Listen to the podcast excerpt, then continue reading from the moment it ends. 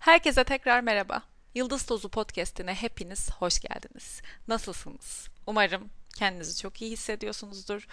Umarım biriken acı yumağının etkisinden birazcık gözlerinizi açabilmişsinizdir. Hüzne, kedere, drama, derde düştüğümüz günlerden geçiyoruz. Geçtik geçmeye de devam ediyoruz. Bir aralık böyle bir perdeyi aralayıp hafif bir güneşin içeriye sızmasına fırsat vermek istiyorsanız diye böyle bir bölüm çekmek istedim. Bu bölüm yine bir yazımı esas alarak bir şeylerden bahsedeceğim. Ee, 1 Mart'ta Kafka Okur'un Mart sayısı çıktı. Ben yaklaşık 2 senedir e, yazıyorum Kafka Okur'da. E, on and off yani bir ay iki ay yazmadığım oluyor. Üç ay arka arkaya yazdığım oluyor. E, bu yazıyı da yazmaya başladığımda Mart sayısındaki Eve Yürüyüş adlı yazımı yazmaya başladığımda İsviçre'deydim. İlk paragrafı İsviçre'deyken yazmıştım. Sonra döndüm ve e, dün bunu Instagram'a bir post olarak paylaştım. Döndüm ve bu yazıyı yazmayı geliştirdim yani devam ettim. Olan olaylar şunlardı. Kobe ölmüştü. Helikopter kazası, helikopteri düşmüştü. Avustralya'da yangınlar devam ediyordu. Koalalar ölüyordu, nesilleri tükeniyordu. Burada deprem olmuştu. Bir sürü mağdur vardı. Üzerine çığ düşmüştü. Koronavirüsü muhtemelen yeni başlamıştı ben bu yazıyı yazmaya oturduğumda ve geliştirdiğimde herhalde ikinci, üçüncü paragrafta falanken koronavirüsü de e, böyle yükselmişti. Bir de bizim özellikle İstanbul'da oturuyorsanız bu haberi muhtemelen görmüşsünüzdür. Anadolu yakasında sahil yolunda bir tane çiçekçi abla vardı. Çift havuzlar tarafında. Ee, o ay olayı üçüncü sayfa haberi gerçekten tam doğru detaylarını da bilmiyorum ama damadı gelip galiba onu ve kızını vurdu ve sonra dolmuşa binip devam etti. Bostancı'ya gitti. Yakalanmadı diye biliyorum ve o abla öldürüldü. Ve bir şekilde e, ben çok şey bir insan değilim böyle donuk hmm, hani gündelik hayat olayları çok etkilenmiyorum falan diyebilen bir insan değilim. Özellikle de işte bu Avustralya yangınları falan olduğunda benim gibi olan birçok insan da linç yedi. Ee, hani o burada şehitlerimiz ölüyor, orada siz ona üzülüyorsunuz falan gibi. Ben her yani her türlü dertten, her türlü tasadan, her türlü ölümden kim olduğu, ne yapmış olduğu ya da bana bir şey yapıp yapmamış olduğu hani bana bir hayrı olup olmaması önemli değil. Etkilenen ve bunlara üzülen bir insanım. Eğer bu size yanlış geliyorsa bence zaten hiç beni dinlemeyin. Çünkü bu kadar temel bir e, kafa yapısı farklılığında bir insanın söyledikleri size çok fazla bir şey ifade etmeyecektir diye düşünüyorum. E, benim hayattan beklentim yoluma çıkan herkesin bana e, hayrı dokunması değil.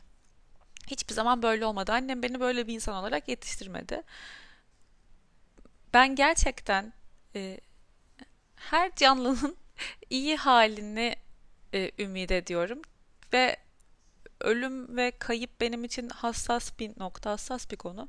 O yüzden de özellikle yani gerçekten gördüğüm, duyduğum her türlü ölüm haberinden çok fazla etkileniyorum.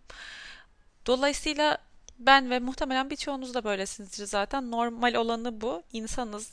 Hep söylüyorum. İnsanız ve bizi insan kılan en güzel, en hassas noktamız da bu bence. Ee, böyle de yani böyle insanlar için de zor günler bence özellikle Türkiye'de ve dünyada. İşte ben bu yazıyı yazmaya başladığımda sadece demin saydığım şeyler olmuştu. Şimdi üzerine bugün kaydettiğim gün çarşamba günü bir sürü şey daha eklendi üzerine. Ee, enteresan bir yıl oluyor. 2020 değişik başladı. Eminim büyük resimde çok farklı anlamları vardır. Çok farklı mesajlar taşıyordur. Biz de göreceğiz bunu hayatımızda ilerleyen günlerde hani ne gizli öğretisi bize bunun.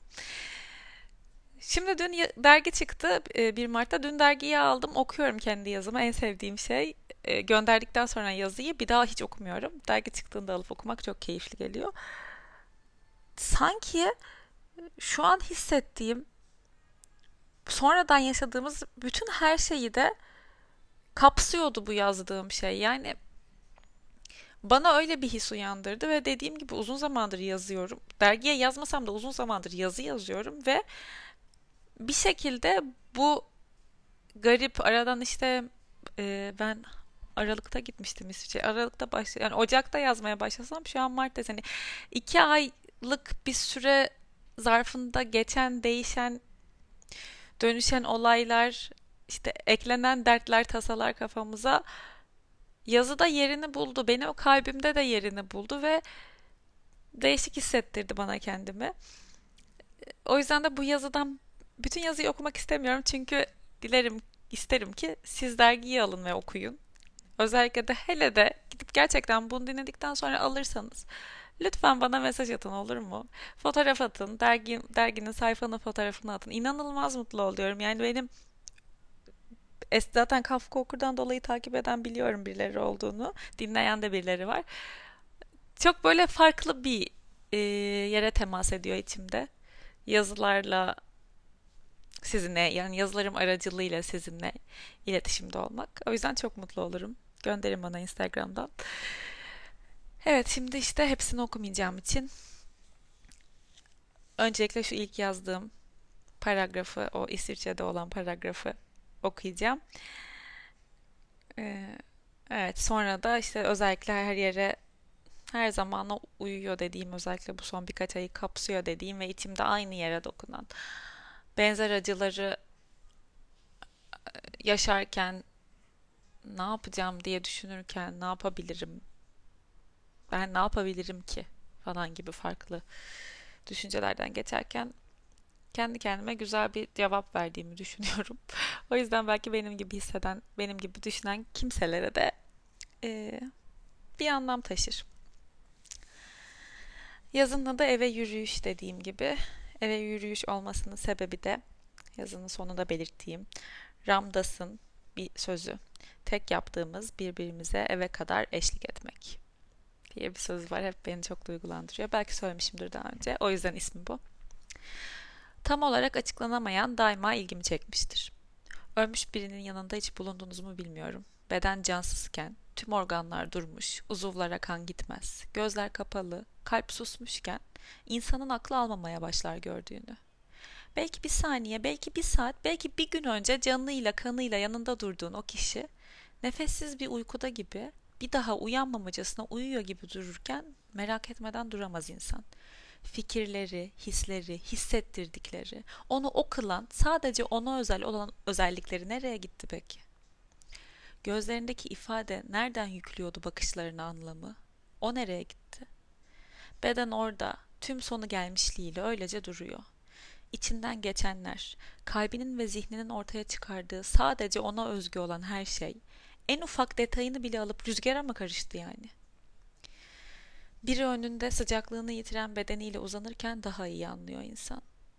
Gözle gördüğün asıl olanın çok küçük, çok yetersiz bir yansıması.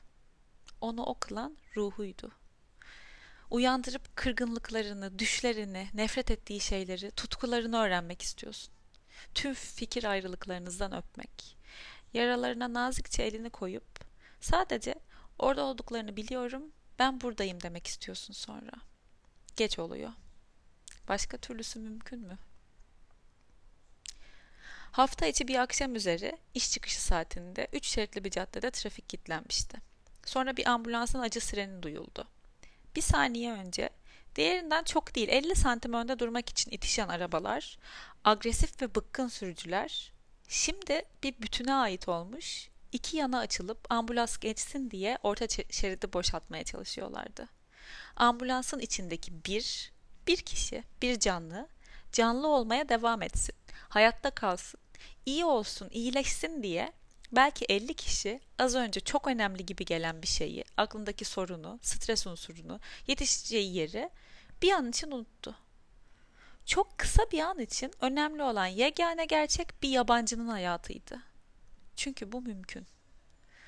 Doğum haberi gelen bir yakını için işi gücü, yapılacakları, üzüntüyü, tasayı hatta hastalığını bile unutup hastaneye kendini atan akrabalar ve arkadaşlar için o an tek ve en önemli şey bebeğin sağlıkla dünyaya gel geldiği haberini almaktır. Tek nefes olup beklenir. Bebe bebeğin ağlama sesi duyuldu mu tek bir damla sevinç gözyaşı olup akılır. Bu mümkün. Hiç elini sıkıp sıcaklığını hissetmediğin birinin iyileşmesini içi titreye titreye dileyebilir. Bir kelimelik sohbet geçmişi, ortak tek bir anısı olmayan biri öldüğünde ağlayabilir. Sadece ekranlar aracılığıyla tanıdığı, yalnızca adını bildiği birinin vefatının ardından ailesinin acısını iliklerinde hissedip esenlikleri için tüm kalbiyle dua edebilir insan. Acımasızca öldürülen çiçekçi ablanın yerinin önünden geçerken gözyaşını tutmak için derin nefesler alıp verebilir. Kötü kalpli herkesin, hasta ruhların hepsinin iyi insanlardan uzak olduğu bir dünya hayal edebilir insan. Doğal afet haberleri sonrası gelen o his, seni yardım etmeyi, ne yapabilirim diye düşünmeye, çabalamaya götüren, tırnak içinde bir topluluğa ait olma hissi, gündelik hayatındaki çarkın senin katkınla dönmediği, eksikliğinle de durmayacağının olan inancını yener. Çünkü bu mümkün. Devamını okumak istemiyorum. Umarım ilginizi çeken bir şey bulmuşsunuzdur ve siz devamını okursunuz. Sadece o kadar yaşadığımız şeyin üzerine bile e, bunları yazarken çok duygulanmıştım. Şimdi zaten sesimin titrediğinden anlamışsınızdır. Şimdi biriken e, küçük ya da büyük ölçekli yaşadığımız acıların son dönemdeki sonucunda daha da e, derine işledi benim kalbimde. Ne anlatıyordun burada Gizem diyorsanız hani ne niye şu an bu bölümde bundan bahsetmiş oldun? Bilmiyorum tanıdık geldi mi? Muhtemelen tanıdık gelmiştir. Çünkü biliyorum ki bir gün siz de o trafikteki sol ya da sağ şeritte açılan arabanın içindeydiniz.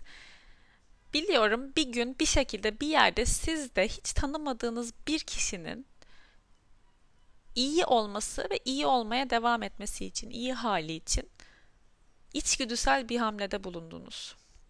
Ya da korumak için birini başına gelebilecek kötü bir şeyden. Bu yazıda şöyle bir cümle yazmışım. Yine sonradan çok hoşuma gitti. Zaten dergide sağ olsun orayı alıntılamış. Yanındakine aşık olman, kan ile bağlı olman, onunla uzun yıllar biriktirdiğin anılara sahip olman şart değil yaralarını görmek için. Buna bir şeyler ekleyelim.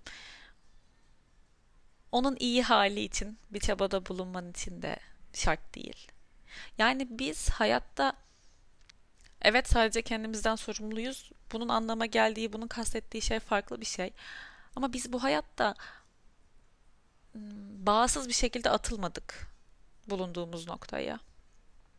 En evet gerçekten en başta en yakınlarının refahından ve mutluluğundan sorumlu olduğuna inanıyorum insanın.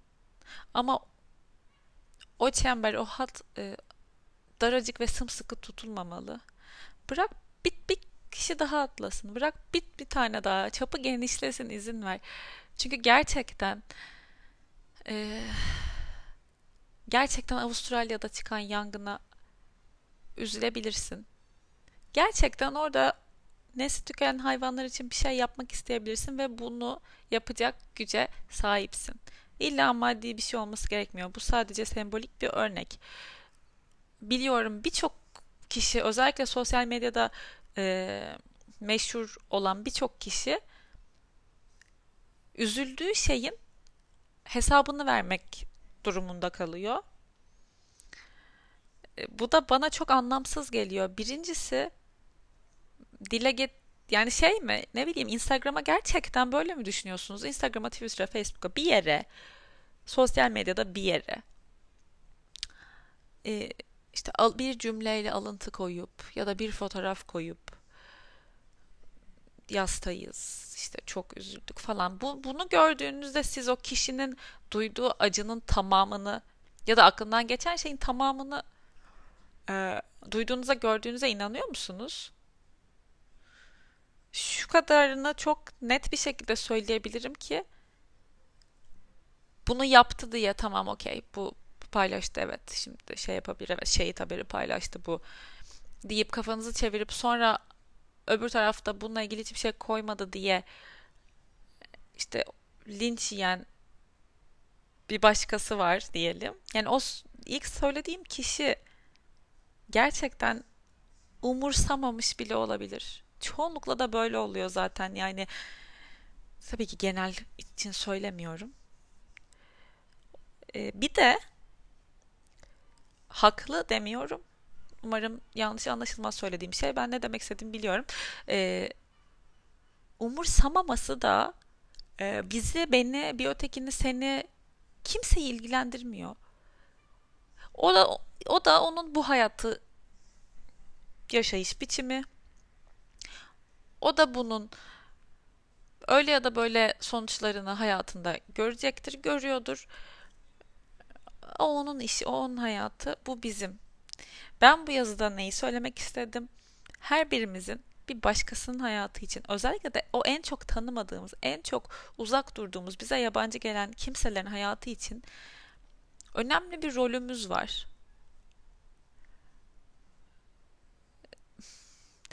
Ve yani şeyi bırakabilir miyiz bir kenara? Gerçekten şu an benim de içimden geçtiği oluyor. Böyle konuşuyorum da mesela benim de bazen hani bir iki günde fotoğraf koymayı ver ya hani dediğim oluyor. Sonra diyorum ki ne oluyor ki fotoğraf koymadığında? Hani mesela ben bir fotoğraf koymadığımda ben o gün bütün gün evde salya sümük ağlamadım ki. Sen de ağlamadın. Ya eminim ağlayanlar olmuştur. O da onların bunu göğüsleyiş biçimi. Ama sonuçta hani e, fotoğraf koymuş koymamış bir şey yazmış yazmamış.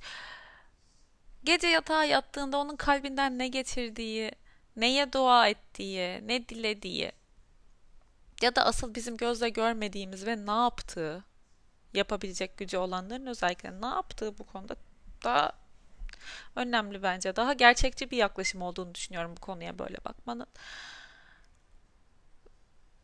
Ve bu kadar nefrete meyilli olmamamız gerektiğine inanıyorum ben. Yani sanki bir şey olsa da birinden nefret etsek. Özellikle yine bu hep aynı konu etrafında dönüyorum ama sosyal medyadan sonra çok olan bir şey. Hani nefret edebileceğimiz kişilere e, yüz yüze gelmeden erişimimiz olduğu için sanırım. Hani bir nefret var. Biri bir şey yapsın da onu ona yükleyeyim. Haydi biz beş kişi ona saldıralım. Yani sen orada ülkende senin şehitler var. Gencecik çocuklar ölmüş.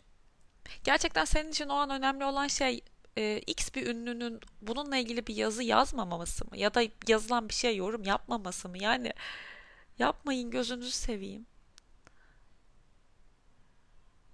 Hepimiz bu dünyada bir arada varız. Ve buradaki şehit haberlerine ağlayan, üzülen, dualar eden, bir şekilde çorbada tuzu olsun diye bir şey yapmaya çalışan bir kişi o acıyı dünyanın bambaşka bir yerinde hiç görmediği, hiç tanımadığı, hiçbir anısı olmayan bir başka ölüm haberinde de duyabilir. Aynı yükümlülüğü bir şey yapayım, ne yapabilirim çabasını bambaşka bir olayda da hissedebilir. Her birinde hissediyor olmamız kadar doğal bir şey yok.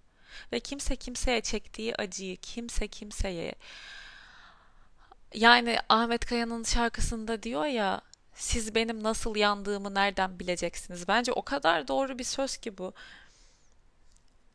Ne anlatıyorum? Çok karışık konuşuyorum gibi ama aslında söylemeye çalıştığım şey bunu ne çözüm sunuyorsun peki? Diyorsanız eğer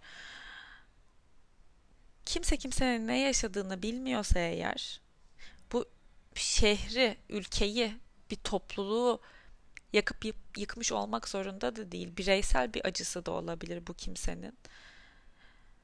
Bence o tedbirle yaklaşmamız gerekiyor hayatımızda karşımıza çıkan herkese. Ben de bunu e, dediğim gibi yine annemin bana öğrettiği bir şey bu. Yani görerek öğrendiğim bir şey bu herkese karşı. daha kibar olmaya çalışmak, daha nazik davranmaya çalışmak. Onun ne yaşadığını biliyor musun bir dakika önce sorusu. Özellikle ergenlikte ben hiç böyle değildim. Yani çok çok kolay öfkelenirdim. Herkese özellikle de böyle tanımadığım insanlara ne bileyim işte hızlı alamıyorsam mesela markette almaya çalıştığım şeyi kasadaki kısa sinirlenirdim. İşte siparişim yanlış geliyorsa garson sinirlenirdim ama asla şey değil yani hani kendi kendime sinirlenirdim. Ne bileyim ona en kötü Yalnız işte 5 dakika geç geldi falan. 5 dakikadır 5 dakika değil de işte atıyorum 20 dakikadır bekliyorum yani falan derim ama öyle iğrenç kötü kalpli bir insan gibi davranmadım hiç. Ama artık böyle hissetmemeyi bile e, başarabiliyorum. Çünkü gerçekten ya gerçekten ne olur buna bir fırsat verin. Bir insanı sevmekle başlayacak her şey diye bir söz var. Tapmanız gerekmiyor. Sevmeye bir fırsat verin gerçekten. Çünkü mesela bizim insanoğlu olarak e, yeni türeyebilecek ve tadını hiç bilmediğimiz bir acı yok. Eğer empati kurmayı başarabilirsek gerçekten empati o kadar gerekli bir yetki geliştirilmesi insanda. Yani bunu lütfen bir deneyin, izin verin. Eğer empati kurmayı başarabilirseniz çünkü önünüzde ağır yürüyen birine de sinirlenme duygunuz, o yükselen his yok oluyor. Aynı şekilde çok dünyanın bambaşka, bir yerindeki bambaşka bir acı içinde üzülüp bir şeyler yapma dürtüsü hissedebiliyorsunuz içinde. Ve bence bu şekilde yaşamak daha güzel.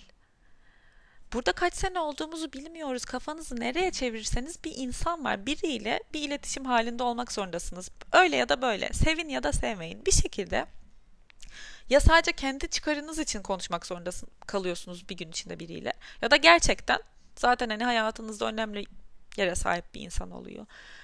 Her birine o gün içinde karşılaştığınız herkese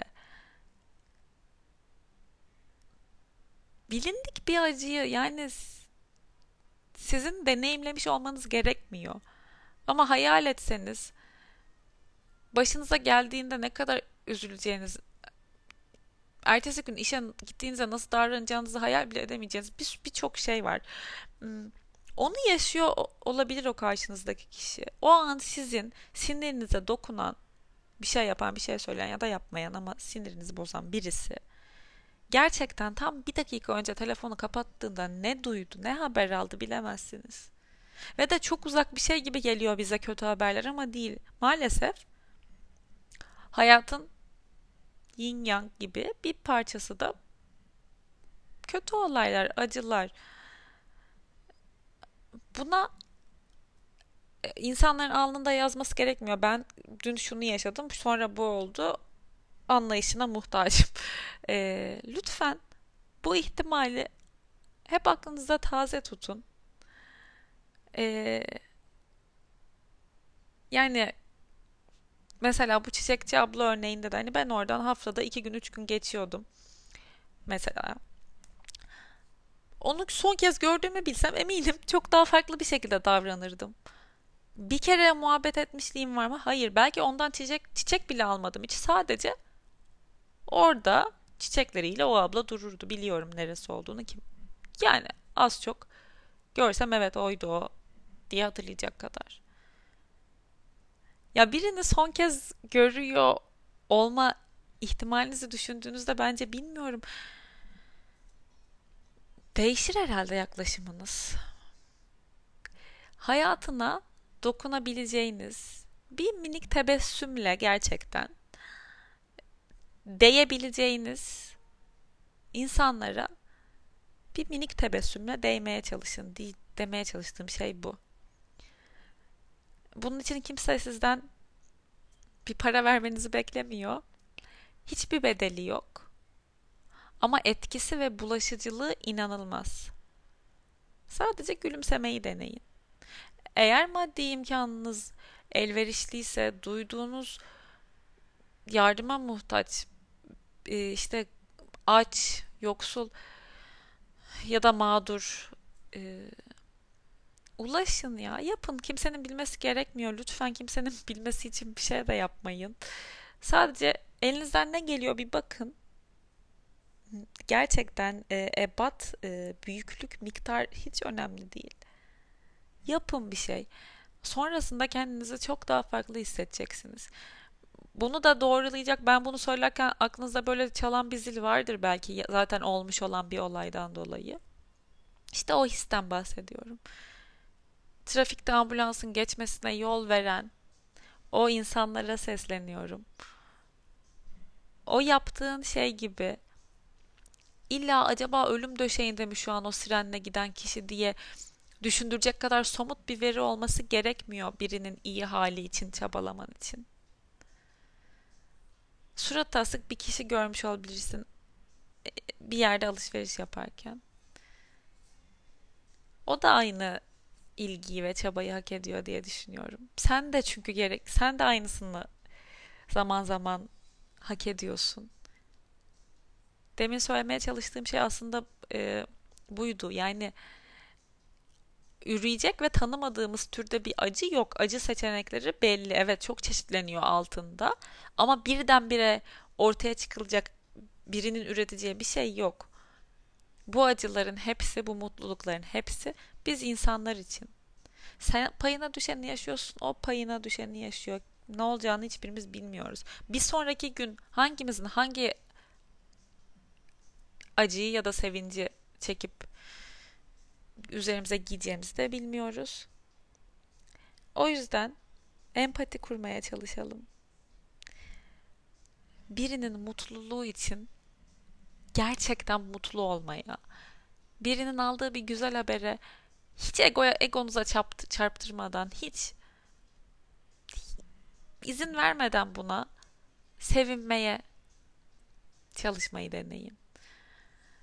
Ben size benim gibi her işte kötü haberi ağlayın ve üzülün ya da her ölüm haberinden inanılmaz travmatize olun demiyorum. Eminim bunda bir psikologla oturup konuşsam işte kaybetme korkusu bilmem ne bir sürü e, derinlemesine katmanı vardır.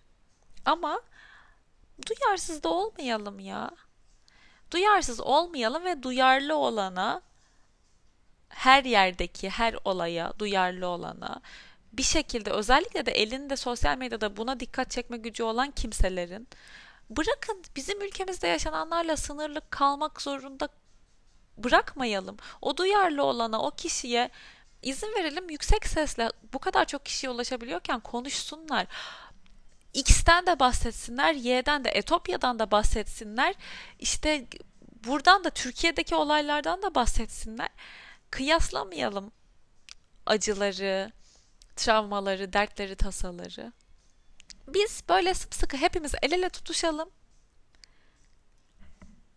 Şey olalım, tr- trambolin miydi? Evet, trambolin. Bütün bir dünyayı trambolin gibi düşünelim ve hani her düşen acı aslında trambolin bir yerini titretiyor. Tam senin üzerine denk gelmesi gerekmiyor. Trambolin ne yapıyor? Yumuşatıyor ve işte geri yolluyor. Tabii ki böyle bir gücümüz yok ama işte komik bir benzetme şey metafor oldu. Ee, daha yumuşak bir şekilde göğüslemesine e, fayda sağlayabildiklerimizi bu şekilde dokunalım. Dünyanın bambaşka bir yerinde ya da bizim oturduğumuz yerden çok alakasız bir yerde ya da ay bu da dediğimiz yazıda da böyle yazmıştım kimselere ayırt etmeden insanları birbirinden ayırt etmeden herkesin iyi olmayı sürdürmesi için biz üzerimize düşeni yapalım. Ama bir ekstra da ne yapabilirim acaba ben bu kimse için?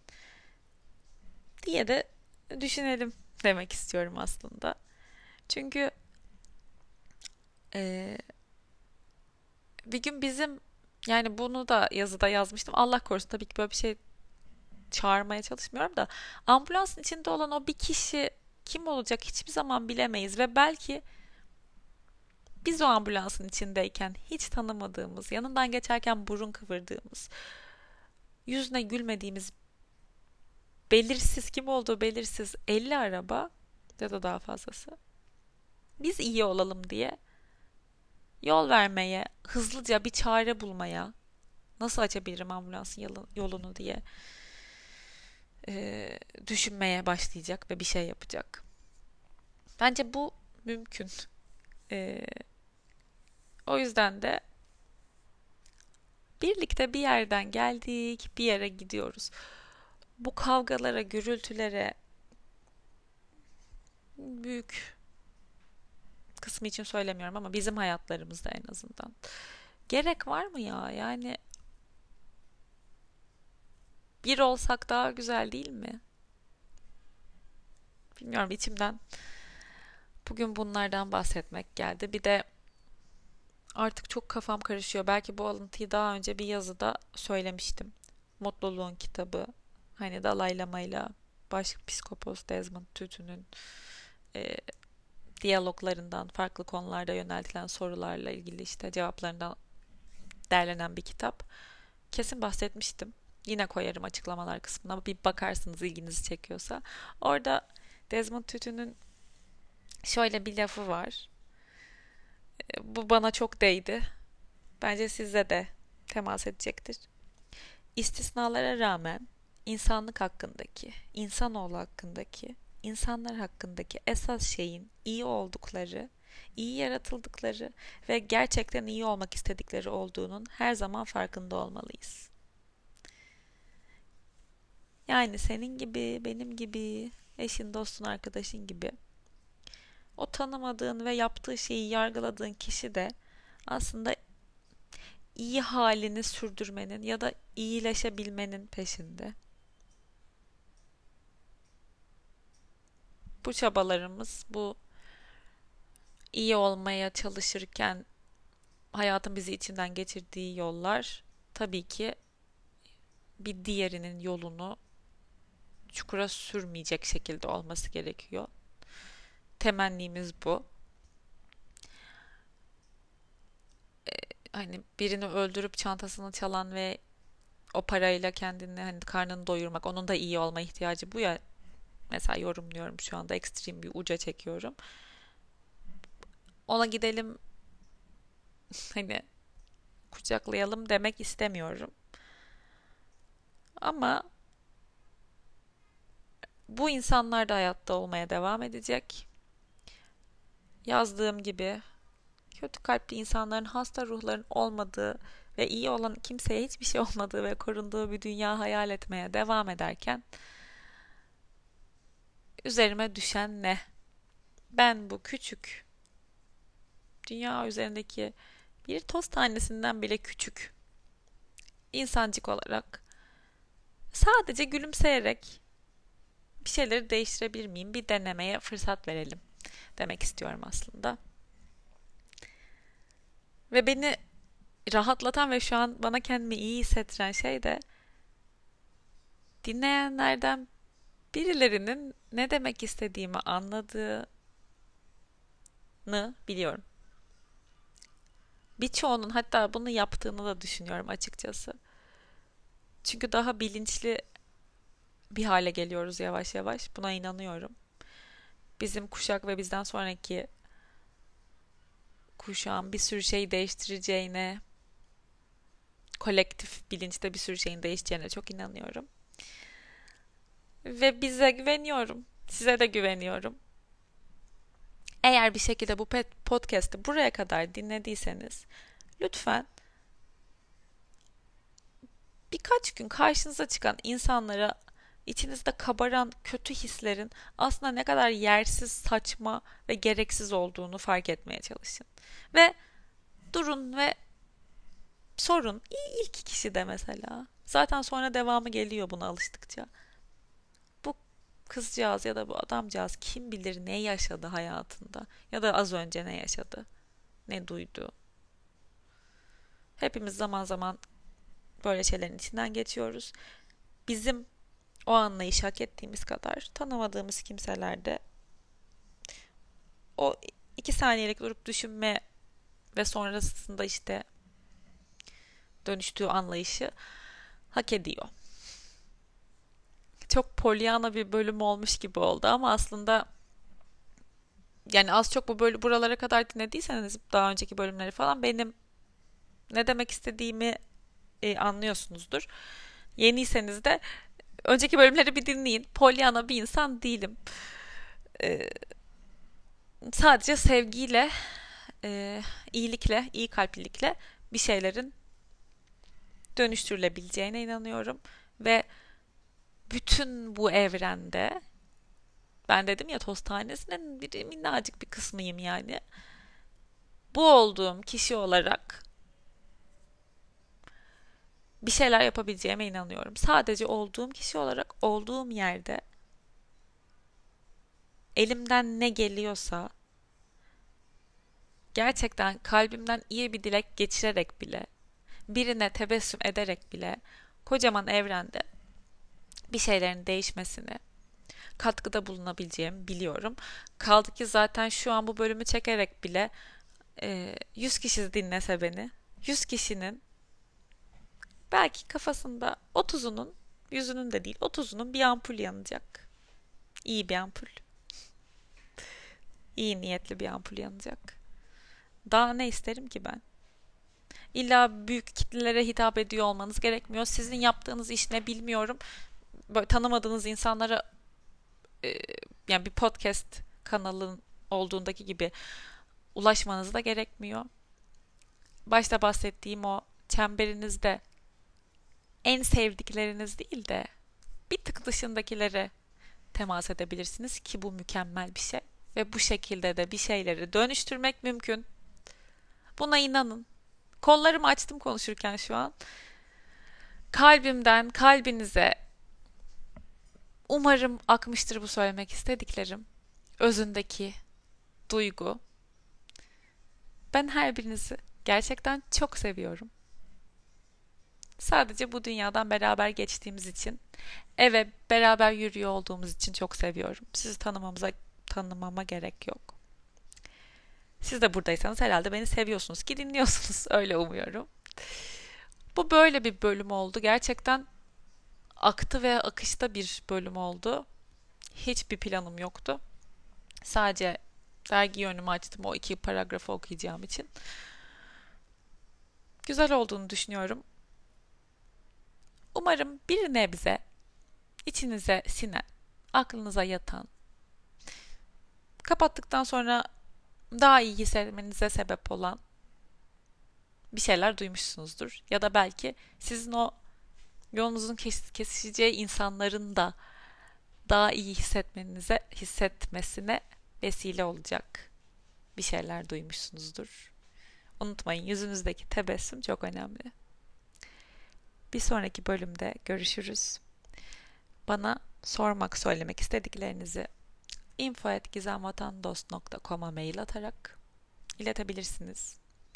Ya da Instagram'dan @gizemdemirel'den her zaman ulaşabilirsiniz. Kendinize çok iyi bakın.